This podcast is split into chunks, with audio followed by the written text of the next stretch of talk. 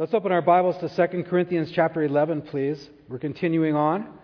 Uh, in the book of 2 Corinthians, we go book by book, or book by book, chapter by chapter, verse by verse. Don't want to miss anything. Don't want to focus on our favorite parts and neglect some of the, the more difficult parts. Not a, not a healthy way to develop spiritual maturity. So we want to take it all in. It's all God's Word, so it's all good, right? Amen? Even the, even the hard parts that we struggle with, it's all good. So. Let me read. I'm going to be teaching today verses 1 to 15. So I'd like to read all of that and then have a word of prayer, and then we'll dive in. So follow along if you would. 2 Corinthians chapter 11.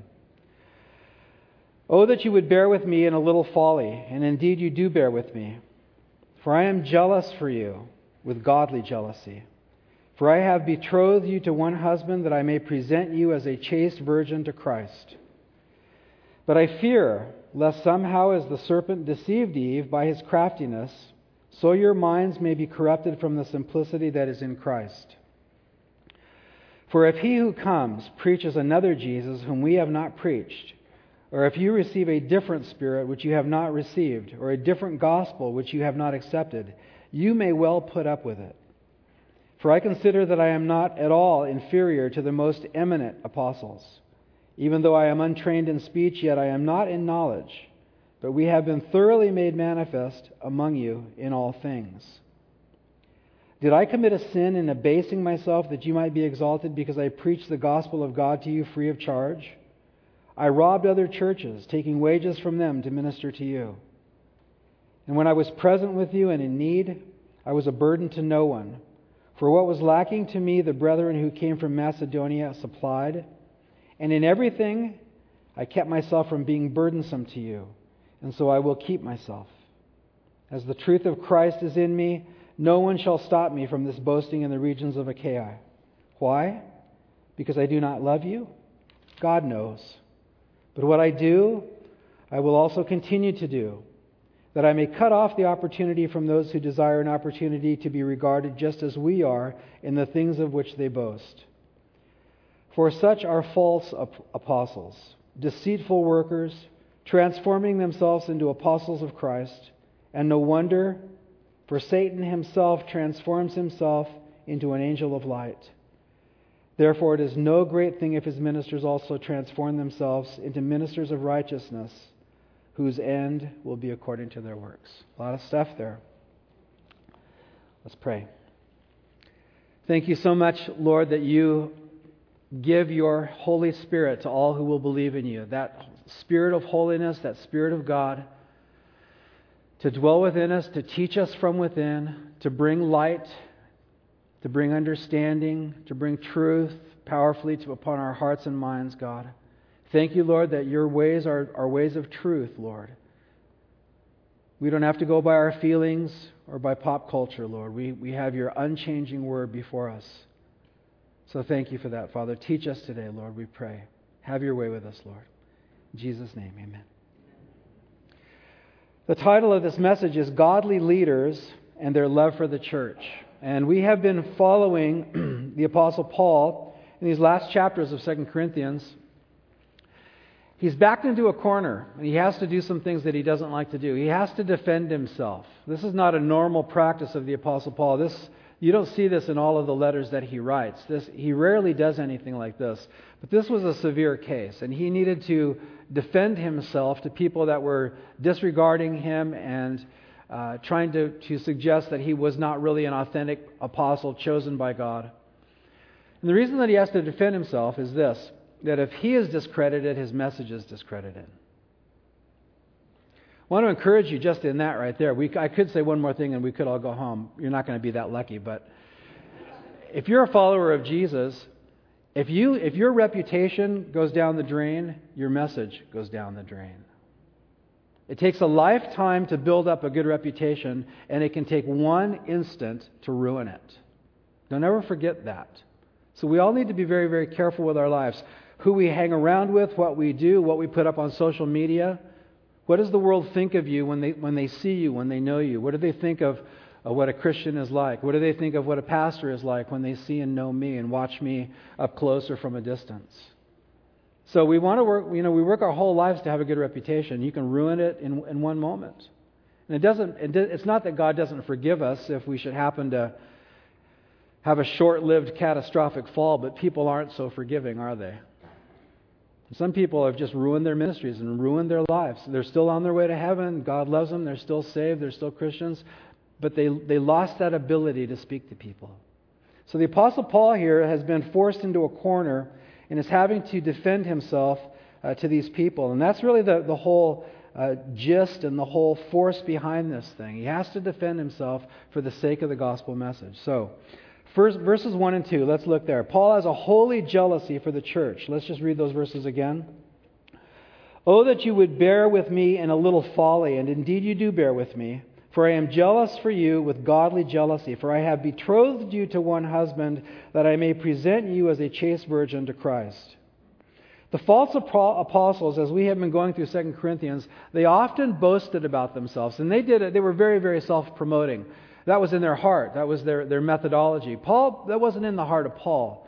But he's being a little bit sarcastic here with his spiritual children. He says, Please forgive me, I have to brag too. Thanks for letting me brag a little. My voice inflection, of course, is not in the text, but I believe that's kind of what's going on. Please let me brag a little bit. You listen to all these other guys brag, so let me brag a little bit too. And, he's, and he calls it folly. It's kind of foolishness that I would do it, and it's kind of foolishness that I even have to. He's been appealing to them. He's been appealing and saying, You know my life. Why, why, why are you kind of letting these accusations and suggestions come into your minds and heart to undermine who I am? This is foolishness, but I guess I have to do this. And so he says, Oh, that you would bear with me a little folly. Thank you that you're bearing with me a little bit of folly. Thank you that you're putting up with me. Now, the real sad part about this is that he was their spiritual father. Look at your notes if you would. He said in a previous letter to them in 1 Corinthians chapter 4, when he was having to correct them again, he says, I do not write these things to shame you, but as my beloved children, I warn you. That's what parents do to children, right, parents? They warn their kids.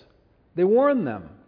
They don't try they don't control them, especially when they kind of start coming into adulthood, but they warn them. We warn our friends, we warn our loved ones. That's not a good idea. That's a wrong direction, etc. So the Apostle Paul says, As my beloved children, I warn you, for though you have 10,000 instructors in Christ, yet you do not have many fathers. For in Christ Jesus I have begotten you through the gospel. I'm your dad. We kind of, you know, I brought you into the faith. He was with them for 18 months when the church started. I, I helped birth you into the faith. You know me, I know you. Why suddenly am I a suspect? Why suddenly am I discredited with you? It didn't make sense. But they had been listening to the wrong voices, following the wrong ideas. As their father, he was willing to discipline them, and he knew he had the right to do that. That's what dads do, right? Dads? We used to use Mr. Spoon on occasion. Apply the Board of Education to the seat of understanding, right? That's what parents do. They correct their children. If they need to discipline them, they discipline them. I've, I've talked about some of our grandchildren. You know, the, the discipline needs to be appropriate to the, to, the, to the child, and so for some of them, they get five second timeout with their nose on the wall. And that, that seems like an eternity when you're three. But I'll stand with them and go, okay, take a deep breath. We're going to count to five. Bobby, Bobby. That's my name, Bobby.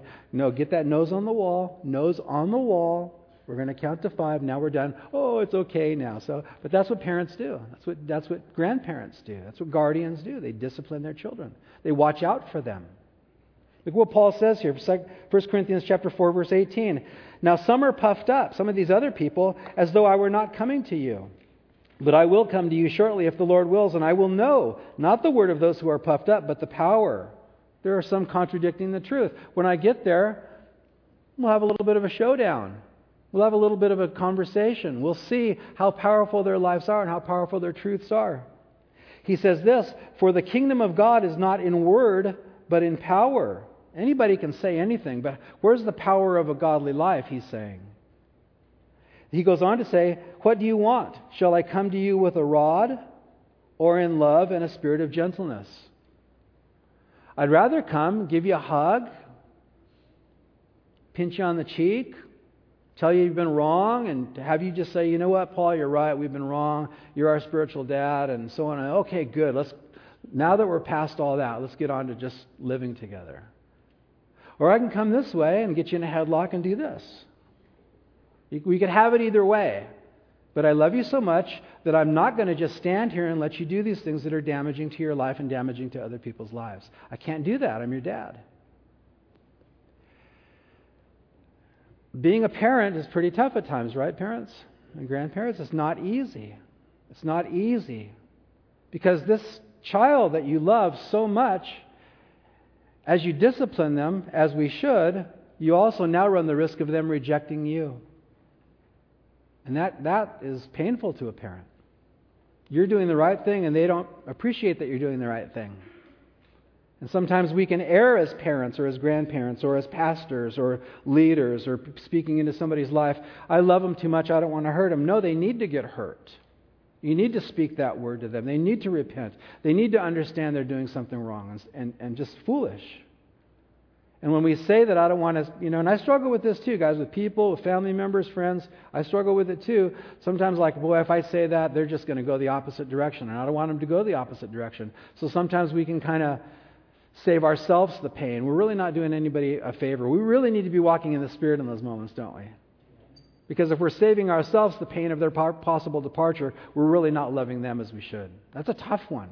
It takes a lot of maturity on our parts to love people that way. In the church, families, friends, the whole thing. So Paul is using some language here. Look at verse 2. I'm jealous for you. So there is such a thing as godly jealousy. Actually, you know, if you don't have some godly jealousy, you're probably falling short in some way. The people that you love, you should have a godly jealousy for their well being. It's not an envy that you wish you had what they had, it's that you want them to not be deceived and you're jealous for their life to be close to Jesus. And so he says in verse 2 I'm jealous for you with a godly jealousy. I have betrothed you to one husband that I may present you as a chaste virgin to Christ. He presents this relationship that we have with Jesus as an engagement, which is going to lead to a marriage, and a, if you will, a consummation of the marriage. And right now, every Christian in the room, we are engaged to Christ. He's given us the dowry, the down payment. He's given us, if you will, the engagement ring of the Holy Spirit. But when is that going to be finalized? When we go to heaven and when we're with Him. Until then, we're engaged and we're His. And in the Jewish culture, engagement was as binding as marriage was. That's why there was such a problem in the Gospels when Mary was found to be pregnant by the Holy Spirit, the virgin birth. Joseph was like, Boy, you've, you've basically cheated on me. Not just as a girlfriend, but as a betrothed wife. And so it was a very, very serious thing. So imagine a dad approving of a man. This guy comes and says, I'd like to marry your daughter, and, uh, you know, look him over and make him jump through rings of fire and all those kinds of things. And then he kind of earns that, that right to marry the daughter, and the daughter's ready, and the, the dad's counseling them and everything, and they're engaged and they're waiting for the marriage, and then she starts looking around. He's, the dad's like, What are you doing? This is the one that you've given your heart to. This is the one you're wearing the ring that he gave. What are you doing? And this, spiritually speaking, was what the Corinthians were doing. Paul says, I've betrothed you to Christ. You're going to be with him. The, the, the, the fullness of the relationship is going to be finalized, the, the spiritual consummation and the, the presence together with him. Why are you flirting around with other gospels? Why are you flirting around with other Jesuses? Why are you doing that? And so he, we, we say it often, guys. It's not a religion, it's a relationship. It is a relationship. It's a religion that's built on a relationship. But we have a relationship with Christ. If you're a Christian, you have a relationship with Jesus.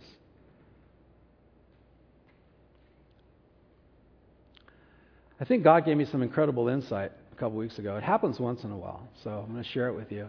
I just thought, you know, we are the bride of Christ. We, we, we are betrothed to Him corporately and individually. And I just thought, you know what? Jesus doesn't have any flings,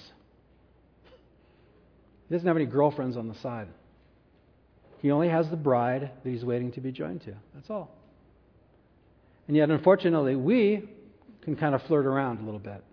And that's what the Corinthians were doing because people were leading them into that. And they were giving into it and being succumbed to it. Look at verses 3 and 4.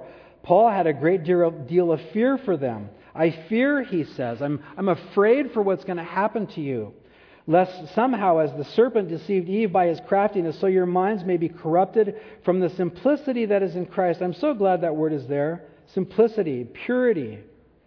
For if he For if he who comes preaches another Jesus, guys, there, there are other Jesuses being preached. Do you, know, do you know that? There are. There are other Jesuses being preached. If he comes preaching another Jesus whom we have not preached, or if you receive a different spirit, that's still true today. You can be influenced by demonic spirits, ungodly spirits. Or if you receive a different gospel, you may well put up with it. Paul wasn't sure that they would keep their vows to Christ. He wasn't sure. He was afraid for them. And he uses that, that uh, analogy and that illustration of Eve in the Garden of Eden. We read, look at your notes here, in Genesis chapter 2, verse 16. And the Lord God commanded the man, this is when only Adam and Eve were in the Garden of Eden, beginning of the human race. And God said, Everything here is for you. Farm the land, be fruitful and multiply. This is all for you. There's only one prohibition. Only one thing that I don't want you to do. There's a tree, and it's called the knowledge, the tree of the knowledge of good and evil. And if you eat from that tree, that day death will start working in you, spiritual and physical death. I believe that before they ate from the knowledge, the tree of the knowledge of good and evil, they didn't know what it was to feel bad. They hadn't sinned. You know that feeling you get when you sin? That shame? They never felt that. Imagine living that way. And that was God's intention for them. I don't want you to feel shame and, and sorrow and all that from disobedience. There's only one thing. Look at, the, look at the notes. And the Lord God commanded the man, saying, Of every tree of the garden you may freely eat, but of the tree of the knowledge of good and evil you shall not eat, for in the day that you eat of it you shall surely die. In the Hebrew, literally, dying, you shall surely die. Death started right then for mankind and has been passed on. We are all, you know, sons of, uh, sons of Adam and daughters of Eve. And so that's why we get sick. That's why there's cancer. That's why there's all these illnesses and all the things that we struggle with as humans. But Satan comes along in the garden, and I just quoted here three things that he said to Eve. He questioned God's word. He said, and you can look this up yourself in that passage Did God really say this? Are you sure you heard him correctly? And then he also denied God's word. He says, Eve, you're not going to die. You shall surely not die. In other words, God's lying to you. I'm telling you the truth. And he substituted his own words for God's words. He says, You shall be as gods. And so it says that Eve looked at the fruit. It looked good. It looked wonderful. She took a bite. The sin came. She gave it to her husband. He ate. The sin came. And the next thing we see in the Garden of Eden is that they're separating from God. And this is, this is the, the thing that the Apostle Paul was afraid of that the Corinthians, guys, are going to start believing lies. And what's the result? Same as Adam and Eve, they're separated from God. Guys, can I just tell you, the pastoral staff, we love you guys. And sometimes we have to say hard things to you, and it's not fun. Sometimes we have to, you know, somebody will be going, I'm just, I'm not thinking of anyone in the room. It's all the people that aren't here today. No, it's not them either. Because then they're going to watch on TV and say, oh, he's talking about me. Because I'm thinking about another universe somewhere. Okay? I'm just saying. You know, we'll hear about, oh, you're excited about this teacher or that teacher or reading this book. And, you know, we find it, we try to find a way to gently say, you know, have you considered that maybe they're saying this, this, and this, and this, and it doesn't really match up with the Word of God, and I'm afraid for you. It's not just like, oh, I might get my feelings hurt because you might leave our, you might leave Cornerstone and go to the XYZ church. It's not about that. It's that if you go to the XYZ church, they're, they're serving Kool Aid that has a little bit of poison in it. And we're afraid for you. I know, but this person is so funny and they make me laugh. And when they, I go to the conferences and it's just, oh, it's just so cool. I just feel so, I feel so good. Yeah, but what they're saying isn't true. So, shall we do it like this, talk like this, or do I have to get you in a headlock and do this? And that's what pastors have to do. And that's what parents have to do. And that's what friends have to do. Paul says, I'm afraid for you. Because what happened to Adam and Eve, they were away from God because of sin. That's going to happen to you. So I'm just saying, that's part of the pastoral job, quite frankly, that I don't enjoy. Just being honest with you guys. I'll tell you what I really do like, what I really love, actually. When you guys come and share with me, or Pastor Vince, or Pastor Rob, or whoever else is a spiritual leader in your life, or my wife, some of the ladies come talk to Debbie, and they say, you know, what do you think about this? And there's such a humility there, and you're, you're trusting that we're on your side. And we're not going we're not going to take control of your mind, but we're just going to point you back to the Word and say, Thank you for trusting me with this judgment. Thank you that, that you would come and not be afraid to share with me. You're reading this book, and now the door. Now you've opened the door, and we can speak into your life and not feel like there's going to be this conflict because none of us like conflict at all. We're a bunch of non-fighters here, okay? But we'll fight if we have to, and sometimes we do. We do it in a back room. There's a, there's a room behind this wall that you don't know about. We do, that's, it's soundproof. Things happen there. We'll fight if we have to. But it's so wonderful when the body of Christ comes to us. And it's not that we have all the answers, and we'll just, we'll just share with you. I don't, I don't think that's God's way. But, but, but, well, you know, we don't have dominion over your faith, but that's not God's way. Well, why are you trying to control me? I'm not trying to control you. I'm afraid for you. I'm afraid for you. And that's how we feel with our friends, don't we? You guys know? Some of our friends, we're, we, we've been afraid for them. They're going in the wrong direction. Some, now, some of them are, have drifted, seemingly drifted off the path and not walking with Jesus at all.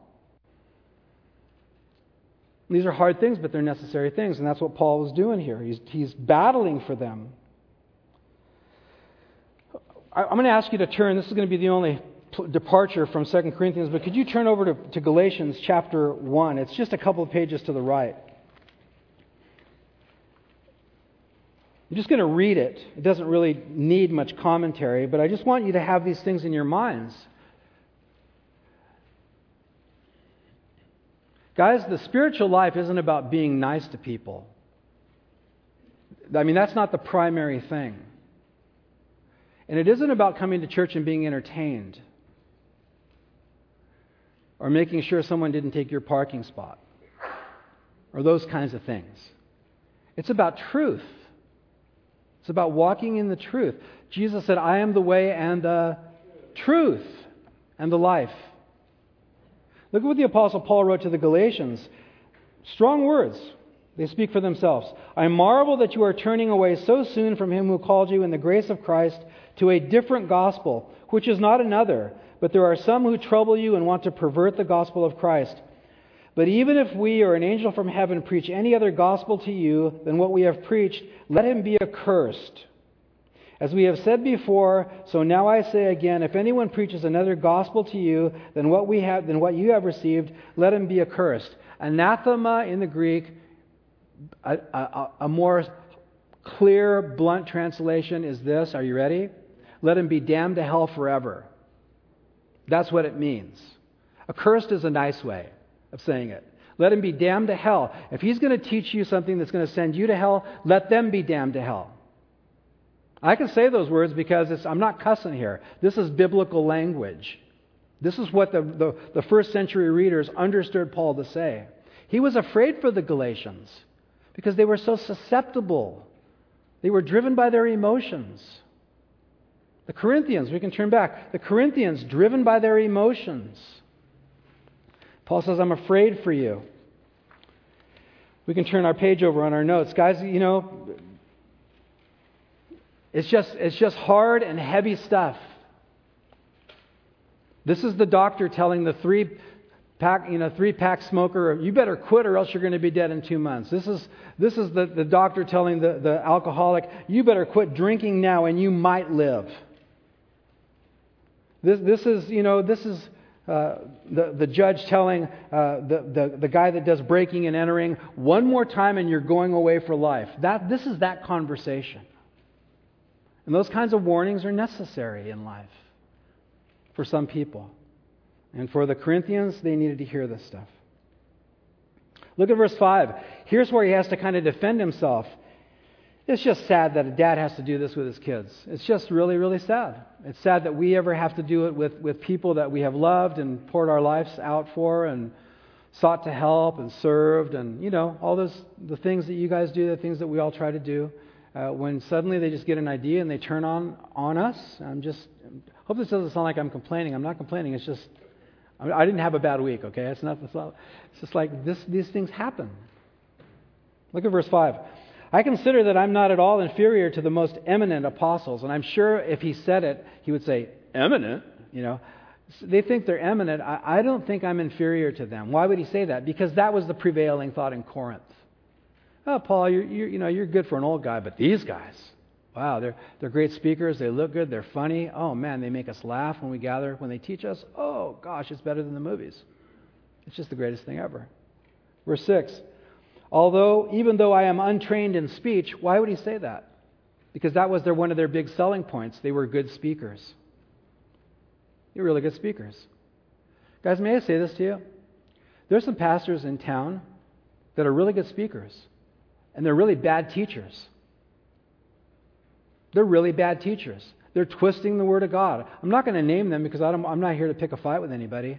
But people have left this church, and I've asked them, please, could we pastor you into your next church? Because I wouldn't go to that church because that guy says this, and he's promoting this and that, and he's a great speaker, and he's got letters after his name, and he's very entertaining and very intelligent and very engaging to your soul, but he's lying. Or this other pastor over there that is giving you half of the gospel, and they never talk about hell and they never talk about sin, but they just talk about how wonderful life can be and how great you can be. That's not the full message of God. And Paul was going through the same thing. I know there are better speakers than me. But, but being a great speaker and engaging an audience and all of that doesn't mean you're telling the truth. Guys, and we cannot be people that live on emotions and entertainment. You cannot be. It's immature, it's childish, it's cotton candy. And a lot of people in Christendom are just try, they're, they're, all they're eating is cotton candy and wondering why their marriages are falling apart or why there's no inner peace or any of these other things because all they want is cotton candy and Coke. It, it's too hard to chew the meat. They kind of complain. So we don't need to go to the movies, we'll just go to church. It's a great show. And there are some people that put on great shows. And I'm not against professionalism or doing things well or any of that, but boy, you better bring the truth, or else I don't want to be there. I hope you guys feel the same. I think you probably do. Because you're not, you're, not getting, you're not getting a show here. I'm not patting us on the back. Woe unto me if I don't preach the truth to you, share the truth with you guys. Kick me out. Bring on the next guy. And if you ever go to another church, you better be Bereans and you better know God's word because it's up to you eventually. Especially if you've been a Christian for a while, you better know God's Word. You need to read it. You need, you need to check on me to see if I'm saying the right thing. So, Paul here is saying this because this was the case. Even though I'm untrained in speech, yeah, I'm not a good speaker, he would say, I am not untrained in knowledge. Well, we have been, but we have been thoroughly made manifest among you in all things. Paul's saying, You guys know our lives. Come on. You saw us speak the truth. You saw us live the truth. You saw us share the truth. Everything was about Jesus, and it was all according to God's word. We come on. This is this is silly. Please bear with me a little folly. Here's your dad again, having to prove that I'm your dad, and I told you the truth. And we we can all be susceptible to these things. But this was, this was the corner that he was backed into. His authority was clearly seen by everybody. In fact, Paul said uh, in chapter 10, verse 1, look just chapter before, look there if you would. Now I, Paul, myself, am pleading with you by the meekness and gentleness of Christ, who in presence am lowly among you, but being absent am bold towards you. He wrote some strong letters, but when he got with them, he didn't start screaming. He just says, When I'm with you, I, I keep my voice down. I'm meek. And by the way, don't ever misinterpret meekness as weakness. Meekness is power under control. Honestly, guys, I'm just I gotta just say all this stuff. Um, I, there have been pastors that have left Napa, and I have thanked God because they were bad guys. They were bad men, and they were impressive, and they had really good cologne and their hair was perfect and everything, and they were bad pastors, and I'm glad they're gone. And I hope they never come back. And i will say that to anybody. Anywhere, I'll say it to their face if I needed to. Because they weren't teaching the truth. There's guys that can come in, and, and Paul said in chapter 10, verse 1, I, I, I was with you. I wasn't lording over. I didn't come in with a heavy hand. It's a phrase down in Mexico, mano duro, a hard hand. And a lot of the culture down in Mexico, when we go down there, the Mexican people, and I'm half Mexican, so I, I can say this about my raza, on the other side of my family. Okay, when they go, they want somebody to boss them around. They want a pope. You're not a leader unless you're telling people what to do and snapping your fingers and pointing and all that. They don't want to have to stop and think and pray and be led by the Spirit. They just want to be told what to do. And so if you're a control freak, you can do pretty well in Mexico, but it doesn't mean that God's using you. It's just a human institution. And there are people here as well that just want to be told what to do.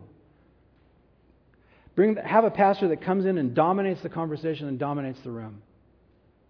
Look at chapter 10, verse 1. I'm pleading with you. He could have beat him over the head, but he didn't. He's reasoning with them, and that's what God wants to do. He wants to reason with us, pleading with you with the meekness and gentleness of Christ.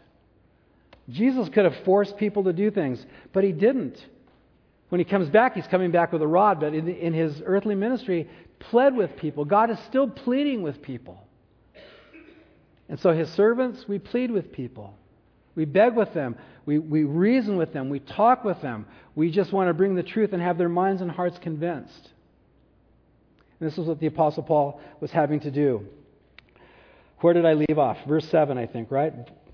Did I commit a sin in abasing myself that you might be exalted because I preached the gospel of God to you free of charge? In Corinth, now Paul had a right to collect some income, but in Corinth, for some reason, it was a bad idea. When he was there, Biblically, he had the right to, to receive support, but he, but he felt, and he wrote about this in a previous letter, that it would be better to not do that. It seems as though they are saying, well, the reason that he didn't receive support from you is because he's not, he's not the real deal. If he was a real apostle of God, everybody knows we receive support. So they were having carnal judgment on the apostle Paul. So that was one carnal judgment. When I say use the word carnal, I mean fleshly, ungodly, unspiritual, and, and humanistic in its thinking, human evaluation. So, Paul, you're not a real authentic preacher of, of Jesus Christ because you didn't insist that we pay you. Eh. It's my game show noise. Eh. Verse 8 I robbed other churches, taking wages from them to minister to you. He's being sarcastic. The moment demands it. He's being sarcastic. He didn't rob anybody. Other churches supported him, and he felt, you know, in Corinth, it's better if I don't receive anything. But they blamed him for it. Guys, check this out. How carnal can a person be? They blame you for being generous. What's up with that? You're generous. There must be something wrong. that was their carnal thinking, their humanistic thinking. Verse 9. And when I was present with you and in need, I was a burden to no one, for what was lacking to me from the brethren came from Macedonia. The brethren who came from Macedonia, they supplied. And in everything I kept myself from being burdensome to you, so, and so I will keep myself. Well, Paul, you didn't make life hard for us like the heavy handed pastors do. It's probably because you're not authentic. Now, I want you to look at your notes. There's something really interesting to me. In the Old King James Version, in verse 9, it says, We were chargeable to no one. This is really, really interesting, guys. Take this in. The Bible's amazing. Sometimes after the, the sermon, you guys say, Good sermon, Pastor Bill. It's a good Bible. It's a good Bible. I always love to say, Yeah, the Bible's amazing, isn't it? I'm not going to pat myself on the back. Read it, study it. You'll discover things that'll blow your mind. Now, look at this. This is amazing. Paul says, I was chargeable to no one. The verb chargeable speaks of an electric eel that shocks its victim. Now, follow the thinking. That victim that, that part of the victim would become numb, useless, and a burden. If it got shocked in the leg, suddenly they're not walking so well. It got shocked in the arm, suddenly the arm's hanging limp. Paul did not become a burden to them. The pastors here, oh, life's hard. Well, I guess that's what happens when pastors are here. They make life hard. Paul said, I didn't make life hard for you. I wasn't like a, a, a, a heavy weight on your back but they've been listening to the wrong voices, thinking the wrong things. Look at verses 10 to 12. As the truth of Christ is in me, no one shall stop me from this boasting in the regions of Achaia. That was the region that Corinth was in. Why? Because I do not love you? God knows. Now, why would he say that? You don't love us. Are you kidding me? Are you kidding me? I think Corinth was like the last church I would ever want to pastor. they were a mess. You know, just, just a, a carnal, sinful mess. Why would he say that? Because now they're thinking he doesn't love them too. Why? Are you guys? You guys are smart, right? You, are you guys connecting the dots? Give me a showy pastor. Give me an entertaining pastor. Appeal to my senses when I come to church.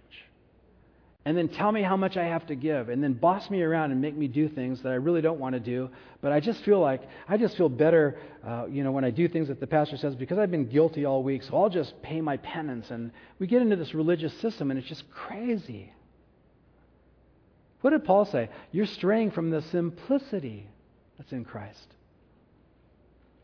I'm so blessed. I just want to give a high five to all the people that helped yesterday. They worked their hinder parts off yesterday. Can I say that? They worked so hard. You know why? Because they wanted to. It was beautiful. They wanted to serve. Guys showing up and sweating and crawling on concrete and putting a stage and moving stuff, straining, huffing it. They wanted to do it. We didn't have to shout out and bark orders at anybody. It's beautiful. God wants to move in our hearts, guys. God isn't here to entertain you or to give your soul a thrill or speak to your perceived needs. Your perceived needs are probably ill perceived. How many of our, how many of our children, raise your hand. You might as well just raise it now because I'm going to be right. How many of our children actually thought they knew what they needed in life and they were wrong? I mean, that's just me too. I'll raise my hand, my other hand for me. I thought I had my life mapped out at age 18. Are you kidding me? And the Apostle Paul is a dad to these guys. We don't want to be emotionally driven. We don't, we don't want to lean on entertainment. We don't want to have people boss us around. We need to tell that we need to study God's word. We need to tell the truth to one another. We need to seek truth, and we need to not listen to the wrong voices. And all of that's still happening today. Why do, why do some people rent arenas in the state of Texas? And tens of thousands of people go to hear lies. These are not stupid people, but they're deceived people. And you don't want to be one of those guys. And the, the, Bible is here to, to be a lamp unto our feet and a light unto our path. Thy word, the psalmist says, is the lamp unto my feet. I want you to think about this. The, the, your word, Lord, is the lamp. Okay, here's the, here's the visual, right? It's a lamp unto my feet. As I read the, God, word, sh- the word of God, it shows me where I'm standing right now. And then it's a light to my path. It shows me where to go. I don't know what to do with my life, Pastor. Read God's Word. God knows what to do with your life. God knows what you should. Well, how do I find out? It's right here. Draw close to God, and He'll draw close to you. Amen? We believe that? It, Word of God shows you where you are and where you can go. But not if you're like the Corinthians, because they were impressed with good speakers and all these other things. And then they judged their dad. Sad case. Let's finish the chapter. If you have any questions, Fire them in. Well, fire is a little bit ag- aggressive. Why don't you delicately submit them? Numbers on the screen. Look at what Paul says. Paul does not mince any words, for such are false apostles. That is so politically incorrect, but it's so right. They're, they're liars. They're liars. False apostles, deceitful workers, transforming themselves into apostles of Christ. They're masquerading. It's the idea of somebody who's masquerading as somebody who represents Jesus, but they really don't. And no wonder Satan himself transforms himself into an angel of light. Satan, one of Satan's strategies, guys, is to be an impostor, to be a deceiver, to present his ways and his message as true when they're not true. A lot of you guys have heard this, but some of you have not, perhaps. How do, you, how, do, how do they train bank tellers in a bank to recognize a counterfeit bill? They let them handle the real thing. They touch them. They touch them. They touch them. They touch them. And then a counterfeit bill comes and they go, doesn't feel right. How do they know? Because they're comparing it to the real thing. They're so familiar with the real thing that they can identify a false, a false counterfeit bill right away. That's how we, guys, that's how we safeguard our lives. That's how we safeguard our marriages, and our families, and our kids and grandkids, and our friends, and our businesses, and our homes, and our church. By handling the real thing regularly. Satan transforms himself into an angel of light. Don't be deceived. Finally, verse 15. Therefore, it's no great thing if his ministers also transform themselves into ministers of righteousness, whose ends will be according to their works. He wanted to save them from these false teachers, he wanted to save them from these false apostles. But it was up to them. It was up to them to receive the truth as they had once received it, to return to the truth of God, to not be emotionally driven Christians.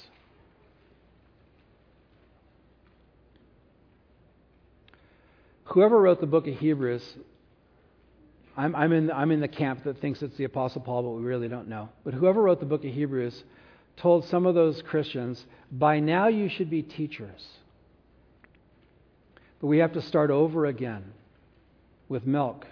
By now you should be eating meat, but we have to start over again with milk because you haven't progressed. That could happen to any one of us, guys this man right here, Pastor Bale, I, I, I need to read God's Word regularly. To be a healthy man, to be an emotionally healthy man, to be a psychologically healthy man, to walk in truth, to be warned against sin, to be reminded that when I want to beat myself up, that God is for me and not against me. To remember that God has a plan for my life. And when he's done, when he's done with me, then he's going to take me home. Until then, he's going to use me. To remember that he's given me gifts and a calling. I need to read God's word because you know what? I get a. You wouldn't believe the conversations that go on in here. You don't even want to know. I have about 90 minutes of sanity every week, and you guys get it. The rest of the time, I'm, Woo! it's like, man, fiery darts of the enemy, accusations, self doubt, Doubts from within, doubts from all this stuff goes on, and you guys too, right? I mean, maybe you're not as crazy as me, but I can show you things, you know. And it's a fight. It's a fight regarding truth. That's why we have to read here, not swallow. You know, there's one more thing. Uh, the false apostles, the, the idea of masquerading, it's like a fish lure. It's shiny and it looks like the real thing, and then you gobble it down and they get the hook in you and then you're on the barbecue. we need to be able to discern. We're going to close with a song. We're going to have some of the leaders of the church up here to pray for you. We're going to take another five minutes. Allie can come, come on up. And if you need prayer for anything at all today, come and get some prayer. If perhaps maybe one of the struggles that you have is, you know what? I'm gullible. And I don't want to be gullible anymore. That's a good prayer to pray. Lord, teach me to discern your right from wrong, truth, truth from darkness. But if you need prayer for anything, could those leaders come forward right now? And Tim, Keplin, can you come on up? And guys, could you come on down and just stand up right up here? And oh, questions? I always forget to do that. I'm so sorry. Was there life other human? No, there were no other humans outside the garden according to the Bible. Good question. Who was the serpent in the garden who lied to Eve? Satan. Yes, Satan. That's what the Bible tells us.